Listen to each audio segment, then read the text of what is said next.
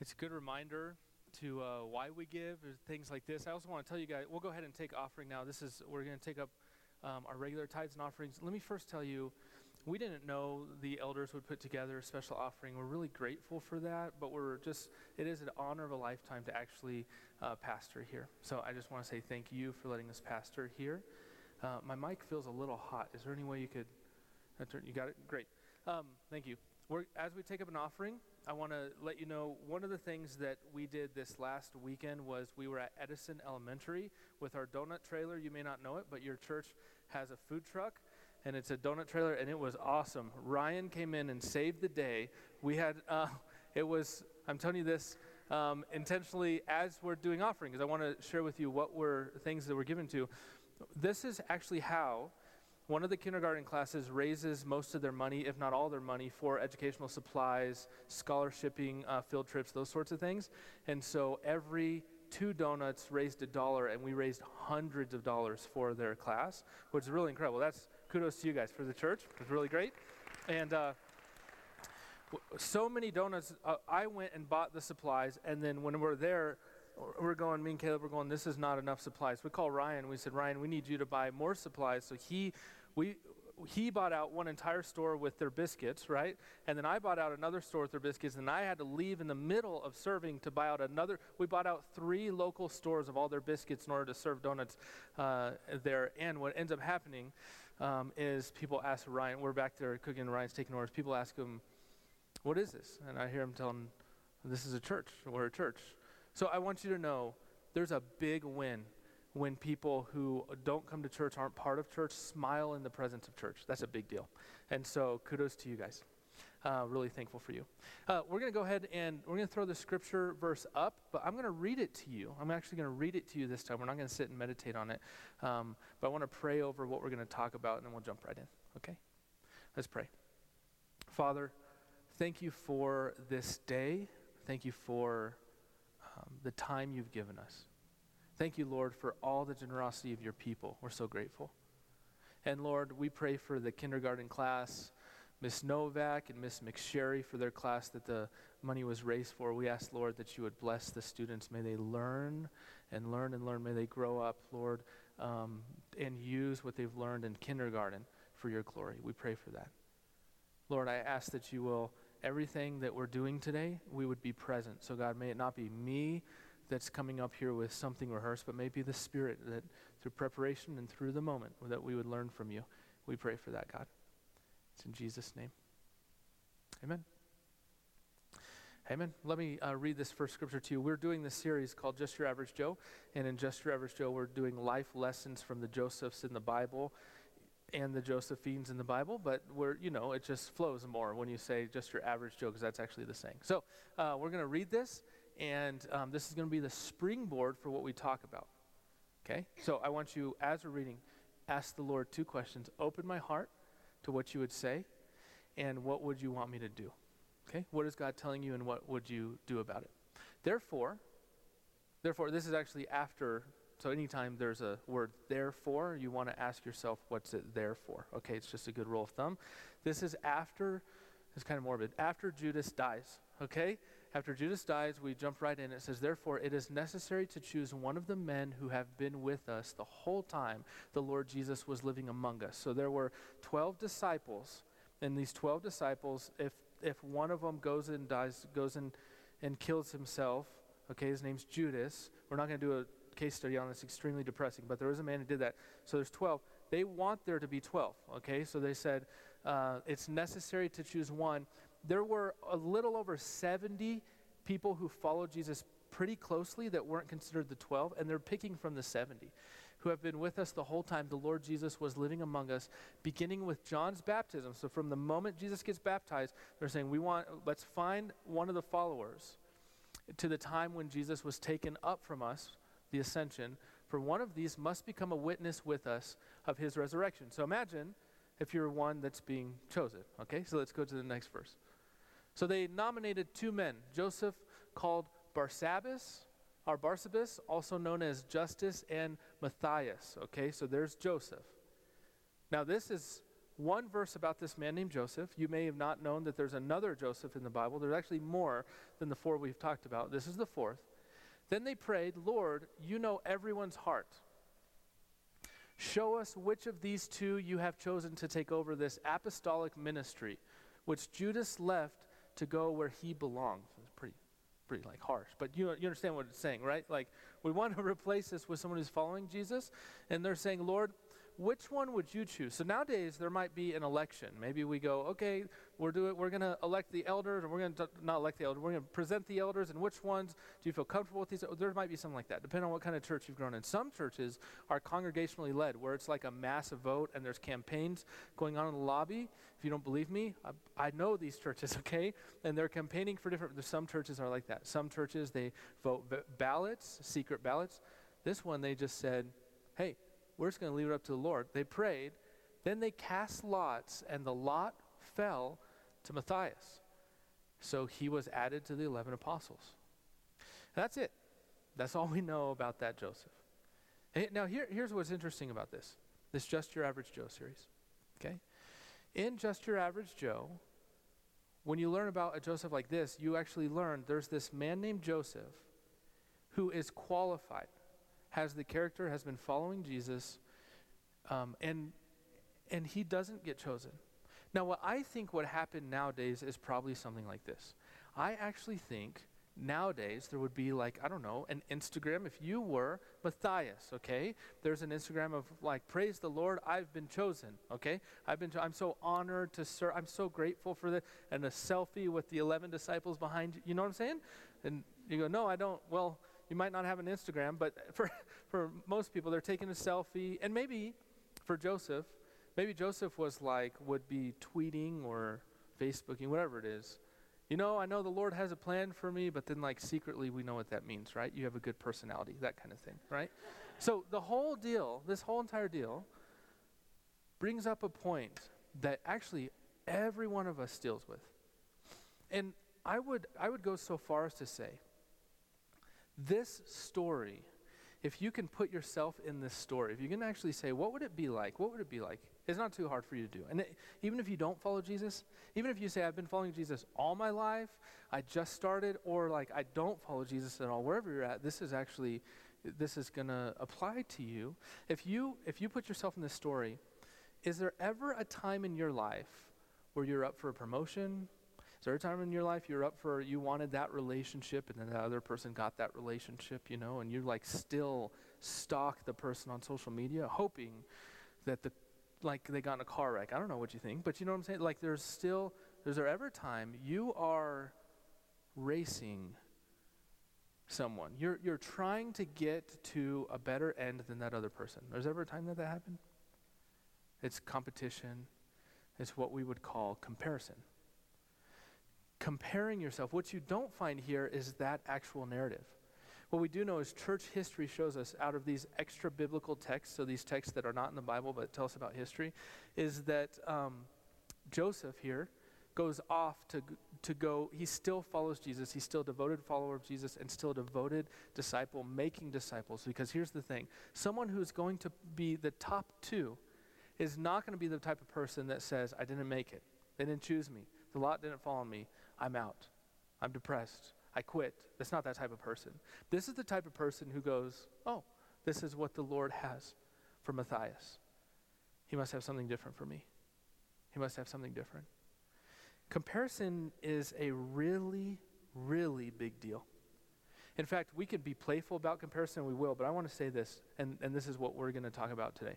When comparison begins, contentment ends. It's the end of the story the scriptures tells us godliness with contentment is of great gain, which means in the highest highs and the lowest lows, what we just sung about, means in the different places when we can be content with God, if we have much or we have little, if we can be content with God, this is of great gain. Great gain. But the way to kill contentment is actual comparison. Comparison is, although we talk about it and play about it and all this stuff, it is running through our culture, and I don't think the church has resisted comparison at all. I think, if anything, we do compare and we participate and we call it like, like uh, brotherly competition, right? We're like, it's just making us better. It's not, comparison doesn't make you better. Celebrating people and learning from people makes you better. Comparison doesn't make you better. So, this entire text is the springboard into what we'll just talk about. It's the trap of comparison. This whole idea is a trap. Okay? And I will I will go as far as to say, I think comparison is the quickest way to kill a personal calling. That if we believe, yeah, God has a unique purpose for each one of us, and we believe this, or we talk about this, or even if you don't believe it and you think, well, maybe it's true, if God was real, he would have a, the quickest way to, to kill that whole thing is just to start comparing yourself. Scripture um, talks about this as a race. It talks about as if we're in a race. Okay? That we're in a race that is set before you. There's a specific race. Let me put it this way. Uh, in Denver, when we lived in Texas, this was not true. Not a whole lot of people like to run in Texas, okay? Uh, in Denver, though, people like to run. How many of you like to run? You enjoy running? Man, I'm so proud of you, okay? Caitlin Eggman, she uh, ran for um, a, a, specific village in Rwanda. Uh, yeah. yeah. She's going to share more details in two Sundays about this, but you ran how many miles? 32 miles, okay? 32 miles to raise money that, by the way, we're going to participate in in two weeks to raise money to. No, no, no, we're not going to run the 32 miles. No. No, no, no. I didn't. Yeah, we didn't. You can. It's up to you, okay? But I'm going to go, I'm going to do the logistics behind the scene, okay? So, but to raise money for clean water. And uh, some of you love running. Some of you love running. Some of you don't like running. How many of you don't like running? Just be honest, okay? I'm there, okay? I, it's like I, I like to like the idea of liking running, okay? But, but it's hard. So the times that I do get to the gym, which when you have two kids and we're like having to trade off, and then we're like, you want to go to the gym or should we catch up on our day? You know, you're like, I don't know, let's catch up on our day. I just love you more, and I lo-, whatever the excuse is, okay? But when we do, if I'm on the treadmill, here's a trick I do. I, you, you, I promise you will judge me on this, but here's the trick I do. When I'm on a treadmill, I'm running on the treadmill, and I think I got this. I've been running for 30 minutes or whatever it is, and I look down and I'm three minutes in. Okay, you know the feeling, and you're going, "Oh my goodness, I'm, I'm not gonna make it 30 minutes." And I'm, you're chugging water, and you're just thinking, "I'm not gonna." Here's what I do. I look to the person next to me, and I go, "I'm racing them." Okay, they don't have any idea that I'm doing this. They have no idea. They're a sweet grandma who's walking and is faithful to this thing, right? And I'm going, I can beat her. And so I'm, I'm on. And my whole goal when I'm on the treadmill now is actually to go, I just have to stay on longer than they stay on or to 30 minutes, okay? This is my whole goal. So in my mind, I transform the gym into a stadium. So I'm telling you, this is what I do. This is how, whatever you do, you can do self talk, you can act like Arnold Schwarzenegger. I just act like I'm racing a grandma, okay? So this is, I'm racing on a treadmill. And if I win, it's like I don't know. I just finished my 30 minutes, okay? There's no big prize or whatever, or I just try to run past with it. This is what I do. This is a trick that I play with myself. When in Scripture it talks about, Jesus actually said, there's a, or in Hebrews it says, there's a race set before you. Run your race, okay? Run your race. It's not talking about anybody else's race. Your race. Your lane. Put your foot in front of your other foot. Okay, this is your race and set your eyes on Jesus. But what we tend to do is we're running and we go to the left and we look to the right and we look around and we're looking and we're actually going, what's their race like? What's their lane like? Man, what would it be like to be in their shoes? You know what I'm talking about? And what that ends up doing is you're like on a treadmill.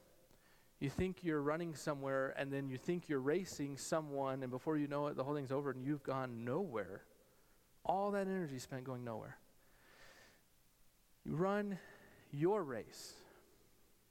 Joseph, run your race. It was not to be in the 12, part of the 12 disciples, but that was the race of Matthias. But Joseph, run your race. And to you, I don't know about you, but looking to the left and comparing, whatever it would be, be a relationship, you go, I, I want someone that pretty. That's running someone else's race. That's not your race looking to the right and going, I deserve that promotion, right? or I deserve that. I just deserve that thing. That's their race. That's not your. I think the whole time Jesus is going, hey, hey, eyes on me. This is your lane. Okay, I gave you a lane. I didn't get. Don't run their race. And the way, if you've ever run in track before, what you'll know is if you're running, the quickest way to trip up is what? By looking to your left or your right. You've got to keep your eyes forward. What's incredible about this passage is the narrative doesn't continue with the comparison pity party. What it continues with is just with the disciples and then the greater church and what they're accomplishing. And we know Joseph was part of that greater church because of the proximity he was to the disciples. Then he branched off and he went and started other churches. He ran his race. He never quit. So, where comparison begins is where contentment ends. Okay? Let's go ahead and read um, a passage in 2 Corinthians, 2 Corinthians chapter 10.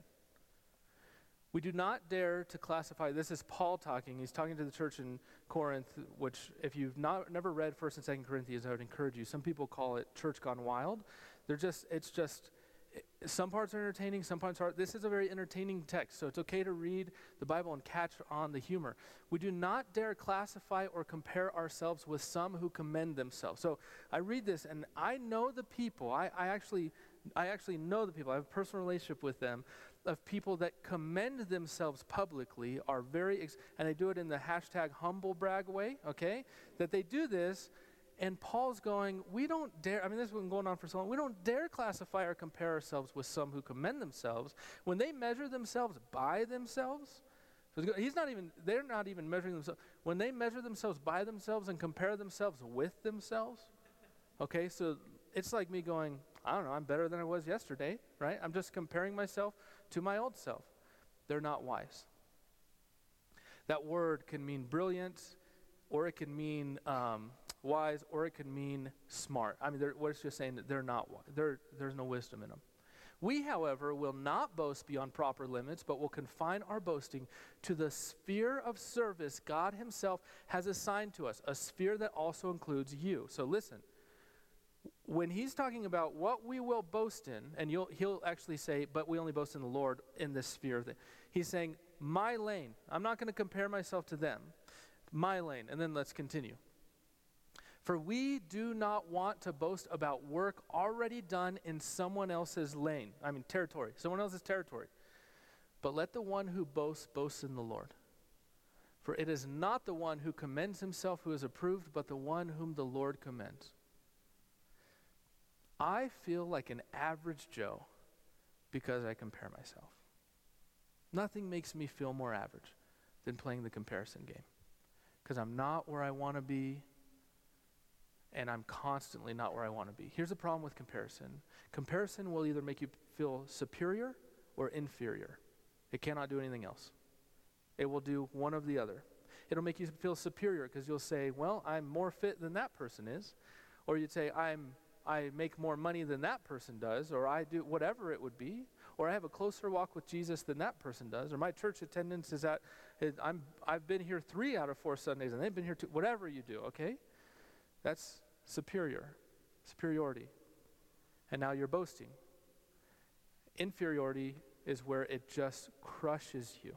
And you go, I'm not as good. I'll never be as good. And this text, Paul walks us through some things that when we think comparison, we're running the race and we look to the left or the right, what God's calling us to do. So that's what I want to talk about. Is actually when we're in this race and you feel average and you compare, and you need to think in your sphere what you compare yourself to, okay? In your sphere, what do you compare yourself to? Who do you compare yourself to? Where do you wish you were? And why do you think that way? Is it because God's calling you for it or because the person next door is that? Okay, so when you look to the left or the right, I'm going to talk about what that does to us, and then we're going to just realign our eyes. If the entire church could operate in their lane, God would accomplish more in the neighborhood and city than you could ever imagine.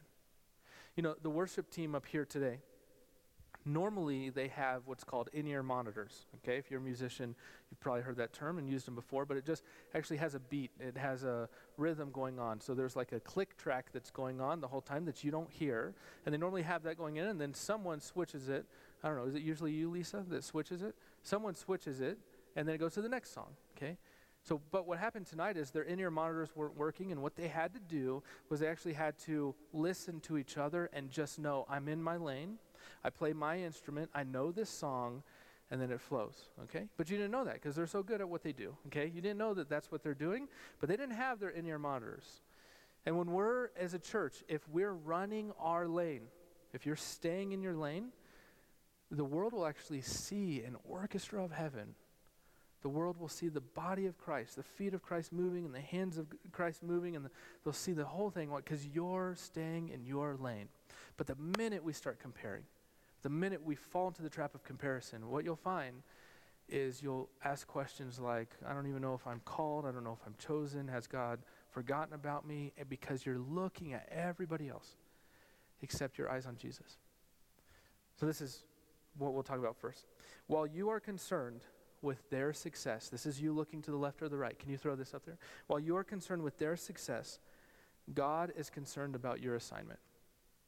Okay? While you're concerned with their success, God's concerned about your assignment. This is actually in verses 12 and 13 when he's saying, you know, they, they're going to compare themselves with themselves. Remember this? He's going on and on. And then he actually says, but for us, we're limited to our sphere of influence. We know our sphere of influence. Okay? We know our lane. When I look and I'm concerned with their success, someone else, and I'm going, yeah, but they're just better, or I make myself the victim, right, in order to justify why I'm not where they're at, whatever, however you do this. Um, the whole time, we're not aligning ourselves with God, have you given me an assignment? Have you given me an assignment? Is there something you've asked me to do? There's a parable Jesus tells. Parables are stories and um, they're not true stories, but they're stories, and they have points. So even if you've heard it preached that parables have like nine points, ten points, really they have like one point, okay? Like Jesus is getting to one thing. He tells this parable of the talents, is what it's called.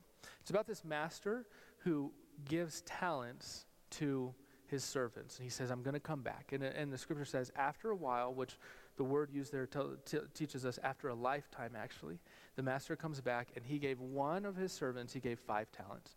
And he tells them, or, and then the, the servant said, the, the talents that you entrusted with me, I've multiplied to ten. And the master says, Great, you can share in my happiness and my joy. And then he gave another person two talents. And the person says, The talents that you entrusted to me, the two talents, I've multiplied to four. And uh, the master says, Great, you can share in my joy. You can share in my happiness. But then there was a third person, servant, that Jesus gave one talent to. Now, I want you to notice there was actually no rebuking of the person who had multiplied it into four talents and not ten. It's not like, you idiot, why didn't you follow the person who did ten? You know, it's not like that. It was they had two and they have multiplied it they followed their assignment. Now, there's one who had one. And you would think that the person with one talent, it was the easiest thing to do to make one two, okay? You would think this. But the person says, instead of saying what the other two, the other two said, You've entrusted us. You've entrusted us. You've entrusted us. Instead of saying that, this is what they said I know you're a hard man to work for. And then they just kind of go after the character of the master. And they say, So, I've buried one and kept it hidden and preserved it. And um, the master calls them wicked. This is wrong. It's wrong to live a life following Jesus where you're just preserving what God's given you. It is to be used as an assignment. You have an assignment before the Lord, right? And he goes, It's wrong. And I've, I've read that story and I've thought, you know what would be interesting is actually, I wonder sometimes if the, if the servant were to go, Master, I tried to invest the one talent, but I, I, it didn't work. I don't think the same response would have been from the master just by trying. I think so often the assignment, we go, I don't have the same assignment as the person with 10 talents. I don't I don't do the same things. I don't have the same whatever. And we go, therefore, I'll just live like this, average Joe. But the lesson from average Joe is no, no, he just didn't have the same assignment as Matthias. Um, our assignment is, is a very specific one. I'll tell you how easily comparison comes, okay? Let me show you this picture. This is our family. We dressed up for Halloween, okay? I want you to, I want to point out to you Brennan. She's the youngest one who is, she's so proud of her Baymax suit, okay? Um, that we are actually the, the heroes from Big Hero 6. Have you ever seen that movie? No? Okay. Well, you guys need to live. This is, we, it's like a, not a well-known Disney movie. So this is us at the Fall Festival. Let's go to the next picture. This is who we're trying to imitate. Can you go back to ours real quick? You see how close we got? Okay, you can see this. And then back to, okay, you see? So we're trying to imitate. I, I, was, I, I was really proud of us. And I saw this picture on um, like Instagram. Go to the next one, the Transformer Kids. You, you see what they did where this kid can turn into a car and into a transformer. You see that? You see at the bottom right, the plane, the car, and the car. They stand up and they turn into transformers. So here's what happened. I'm looking at this and I go, this is crazy. How do I do that? I'm going, I, why do I only have, I just had like three red dots on mine. When do I need to start to do that? And immediately, as something as stupid as a Halloween costume, immediately I'm going, I could have done like better than them. I should have done better because I'm comparing myself. And then I start doing this. I go, yeah, but those parents, they probably have more time on their hands. And then I immediately play victim, right? So I say this jokingly, but I, I'll let you know. Personally, personally, if I'm not careful, what will happen is I'll be running the race that God has called me to, the assignment He's called me to. And on a healthy day, I'm looking at Jesus and I'm running this race. If I'm not careful, I look to the left and I go, well, man, they, like, they have lights and fog in their church. Now, I know how you guys would respond if I had fog in the church, right? Okay. Uh, but I'm going, which, by the way, side note, I actually have a fog machine in our garage someone gave to us when we planted the church, but we've obviously never pulled it out. I won't pull it out, okay? I won't pull it out. But if I do, I'm joking if I do. But if I walk through that door through fog, just like, I know, I want to so bad. Okay, so, anyways, I'm, I see this and I go, if on, a, on an unhealthy day, I'll also look to the right and I'll go, well, well now they've, they've done this with their ministry or they've done this. And here's what I'll, I'll just admit to you. Here's what I know God's called me to. I know that for some reason in my heart, there's a very sensitive spot for the person who doubts and asks questions. Very sensitive spot in my heart. And when questions are asked, my heart just comes alive with the love of Jesus. It doesn't scare me. I don't know why.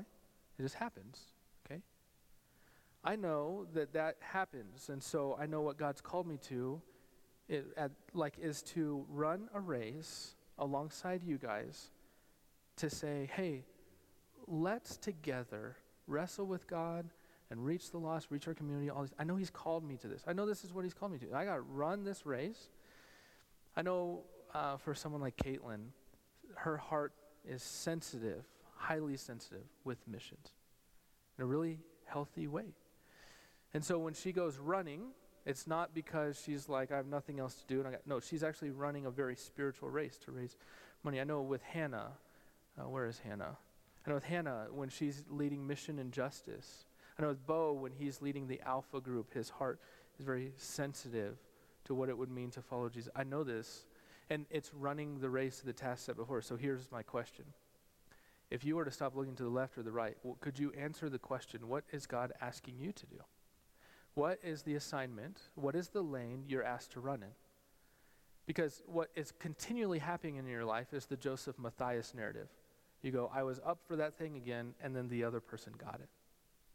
But I'm telling you, Joseph didn't quit. He ran his race, he was in his lane. Could you answer the question, if it was asked to you, what's your assignment? What's the assignment for your life? Okay? Here's the second thing in the text. While you're concerned, or while we are impressed by others, God needs to work among us. This is verses 14 and 15. While we're impressed by others, God needs to work among us. The people you're impressed with do not have it all going on. Okay? I'll just be honest with you. God needs to work among you and among me. I remember uh, one time, this funny story. I was speaking in Austin at a conference, and there was a person I was speaking with that actually I was pretty impressed with this person. And I thought, oh, this is going to be fun. It's going to be fun to meet this person, and we'd have dinner together and all this stuff. And I'm at the hotel, and I go, well, where are they? I mean, was I stalking them? Maybe a little, you know. I'm like, well, where are they? And the person who booked the hotel, they said, oh, they actually need their own hotel, and they need their own green room, and they need, I mean, they're going on and on. I'm going, why? Why do they need all this stuff? And uh, I found out, I'm not going to tell you who it is, okay, but I found out they actually have a lot of family drama that they know comes up when this person travels, so they have to handle it in the isolation of an entire hotel, all this stuff. And I go, well, man, I, their life isn't what I thought it was, right? That looking at other per- people's highlight reel and comparing it with your behind the scenes is really unhealthy. God needs to do a work among us. He needs to work among us. He needs to work with you and your sphere, your lane.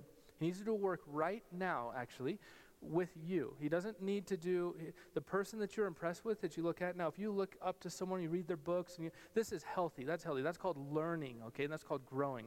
Don't sit there. Proverbs says a fool sits there with their hands folded. Don't sit there and do that. But the person who just compares, and said, I'm so impressed with this person. And it's such a distraction from what God's wanting you to do. What you're allowing to happen is the person you're impressed with is calling you to their lane, and you're tripping up the whole way. And then you're frustrated because you can't get in it and you can't run like them.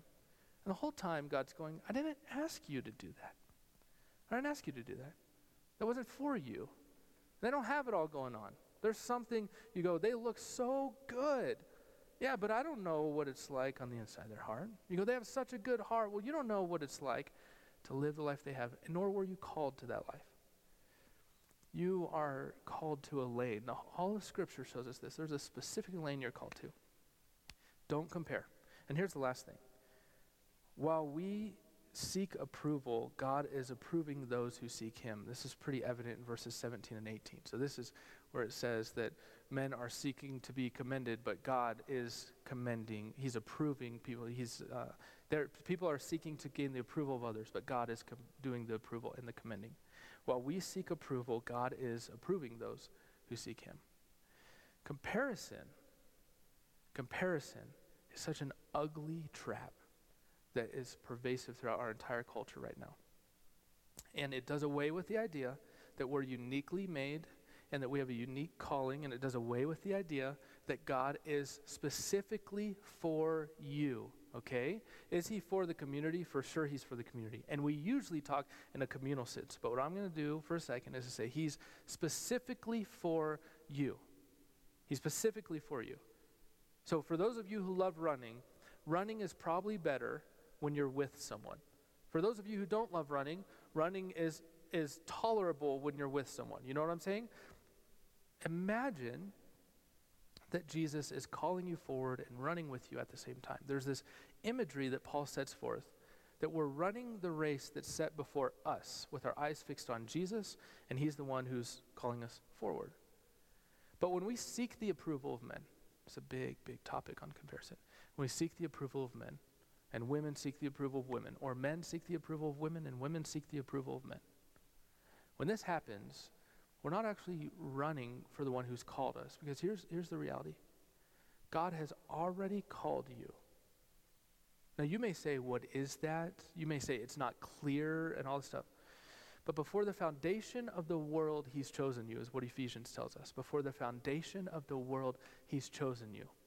And you can go through the prophets and Jeremiah, how he says that while he was in his mother's womb, God, or uh, that God knows the plan that He has for him, plans to prosper. The psalmist who said God knit him together in his mother's womb. You can go through all this, uh, but but the reality is, all of Scripture is telling us this: don't compare.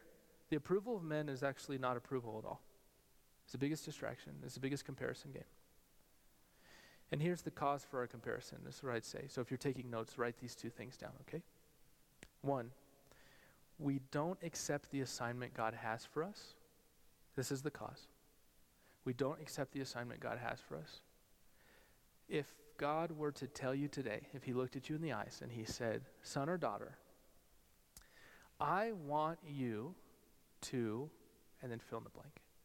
It's probably the thing that breaks your heart or that makes you really, really, really mad. Okay? You fill in the blank. I want you to do this. Son or daughter, I want you to do this. And then he tells you, hold on to these words. Don't compare. The person you've been looking at, that's their lane. I actually called them to that. I need them to do that. Don't compare. I need you to do this. What would you do? Would that be enough for you if he did? And I would say that's possible. And we'll get to that in just a little bit. But he's called, and we don't accept that assignment. What we want is actually the assignment of the other person. God, I want to do this. And he goes, But I've, I've called you. I've called you to do this. Uh, on Saturday was Piper's birthday, or birthday party. Her b- actual birthday's tomorrow. And Lisa and I talk often, but it's really evident. Piper is running around playing with all her friends, and then Brennan is the adventurer. She's like climbing and like I mean, she's making us real nervous the entire party. She's going really high in the playset, and then, uh, I mean, very different personalities, right? I want you to imagine if, as the dad, if I said, hey, I want you both to do the exact same thing with your life. Do the same. I know you're built different. I know you have different talents and interests. I know that all this stuff. I know you're running at a different pace. One of you likes reading more than the other, but the other one really likes adventures more than the other. But I, I don't care. I just want you to do the exact same thing. All right? And go neither of them would actually do well at the thing I'm calling them to. But if, as a dad, I go, Brennan, I want you to pursue this because I can see an interest in you in doing that. I want you to pursue this. And I'm encouraging her the whole way, and I'm doing a very personal approach. And then to Piper, I go, Piper, I know that you're loving piano right now. Why don't we just let's practice the piano regularly? Let's get a keyboard. Let's do that. And I do. And now what's happening is they both are running in their lanes, and it's my job actually to make sure that they do that. And Scripture says, Jesus says, How much greater is your heavenly Father when you ask for things than any of the earthly fathers? And if you're here and you said, What's my assignment? I just compare myself to people all the time. All the time. I compare relationships. I, I compare parenting. If you're a parent, I compare friendships. I compare clothes all the time and you go, what's the, and what I'd say is this ask him, Dad, Father, what's my role? So that's one of the reasons we compare. Here's the other. We don't accept our identity in God. So one has to do with our assignment, what we do. The other one has to do with our identity, who we are. So we work all of our lives that our behavior would determine our identity but that's not what the Gospels talk about. The Gospels show us it's the identity that informs our behavior and then conforms our desires. This is kind of how the Gospels talk. If your identity, if you go, I don't know if I'm a son or daughter of God, I don't know if I'm in Christ. I would encourage you, you, you it's like putting your faith in Him and walking with Him and by faith believing that this has done something to you, knowing that this has done, and living with the conformed heart that this has done something. Um, and now we're going to take some time to respond because the comparison, I talked to someone earlier, I said comparison is a, seems like a playful thing, but it is actually so serious. Comparing ourselves to other is the, is the biggest way to squash your personal calling and accomplishment for the Lord in this life. Lisa, if you'll come up, I'm going to tell you guys a story. It's a confession. Um, it's embarrassing to tell you, but here it goes. It, when the, the missions team, we had a missions team that came here last summer, and the missions team, here's what happened. This is big, uh, it, it ended up being very encouraging, but the missions team, we had a service. Uh, Jay Pathak, who's a pastor in the city and with our neighborhood city collective, he, he taught their service. So we had like this intimate service with about 30 people. And, and one, of the, one of the student leaders, and by the way, this like group is so hip and all this stuff, and I don't usually compare myself to teenagers, but I started to. You know, I'm like, I'm like, oh man, you're so cool. But one of the one of the student leaders came up to me and he was crying in the service, and I said, I said, you okay? And he said, yeah. He says this. He goes, you know, I just feel like the Lord's doing a work in me. And I said, yeah, tell me about it. He said, well, I usually compare myself like to pastors and preachers, and I look to what they're wearing and how cool they are and all stuff. And he goes, and then I look at you. That's what he says. He says, I look at you and I go, he, he still loves Jesus. And I'm going, bro, this is me trying. This is actually, this is me at a youth service, okay? I'm trying here. And I, I'm sitting there going, ah, man, my feelings are hurt. But it's, and he, you know, he's crying. So this is a spiritual moment for him. I don't want to be like, you jerk. I'm like, I'm, and I go home and Lisa tells me, you actually need to throw those shorts away. That's a true story. This, I go, I thought, I thought whatever. Um, but the highest compliment someone could could um, give me is, but you actually love Jesus. Your eyes are set on Jesus. Now, on healthy days, they're set on Jesus. On unhealthy days, I don't I don't really compare myself to the way people dress, but I have other comparison games I play. I'm a middle child, so all my life I've compared myself. Am I how how much better is my brother than this? Can I beat him? I, I remember memorizing the presidents before him, all the presidents, right? Washington, Adams, Jefferson, Madison, Monroe, J.Q. Adams, Jackson, Van Buren, Harrison, Tyler, Polk. I could go through the list, okay? I memorized all the presidents, and I go, gotcha. And then he memorized them like two hours later.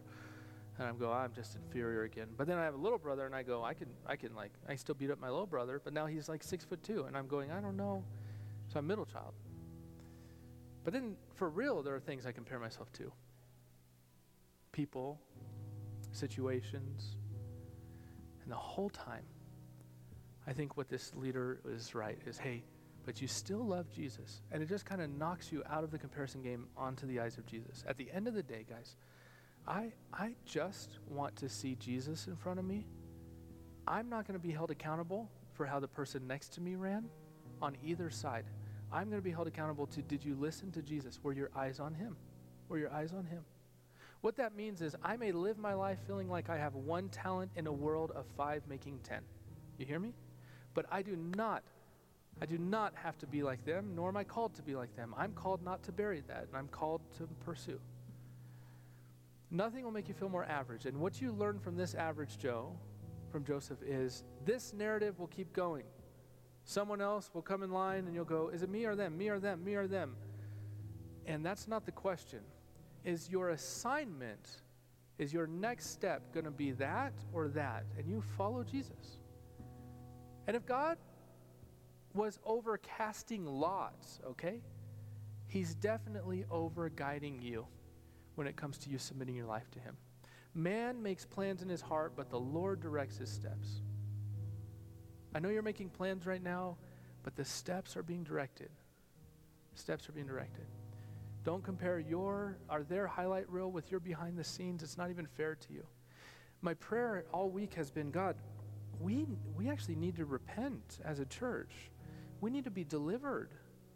This game we play all the time of comparison is one of the biggest reasons we don't see you.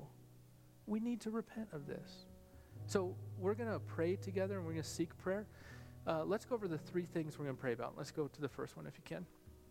Do you have trouble accepting your next steps because you wish you were in someone else's shoes? Now, this is uh, asking for honesty that you go, yes, I literally, I'm always wishing I'm in someone else's shoes, okay? Um, you need your shoes for your next step. You need to put your foot in front of the other foot. And this comparison is really hard. Number two, are you never content in life? Are you never content?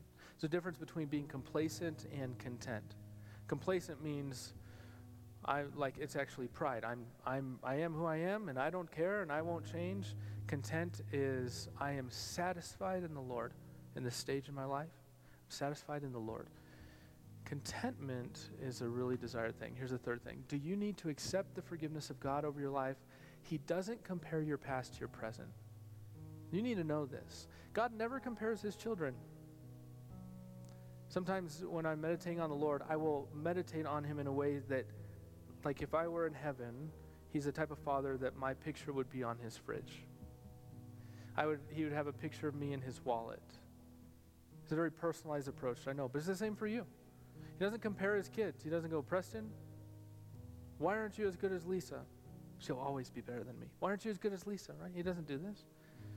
Why aren't you as good as he, he's like calling me, Preston, run your race. I, I made you. You need to participate. So, can we stand together?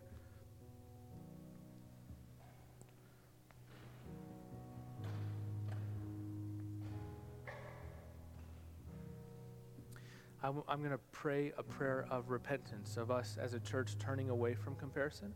But it's going to be up to you to um, be honest and vulnerable before the Lord. So if you want to seek prayer for those things, you just go to the side. You can also take communion in the back as a way of remembering that Jesus actually ran his race. It's, I, I say this a lot.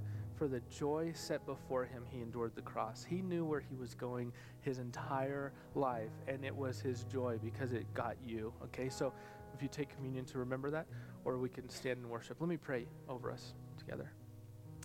Father, I, I pray, forgive us as a church, as a people, as individuals, for always comparing ourselves to what we don't have. We always do this, Lord.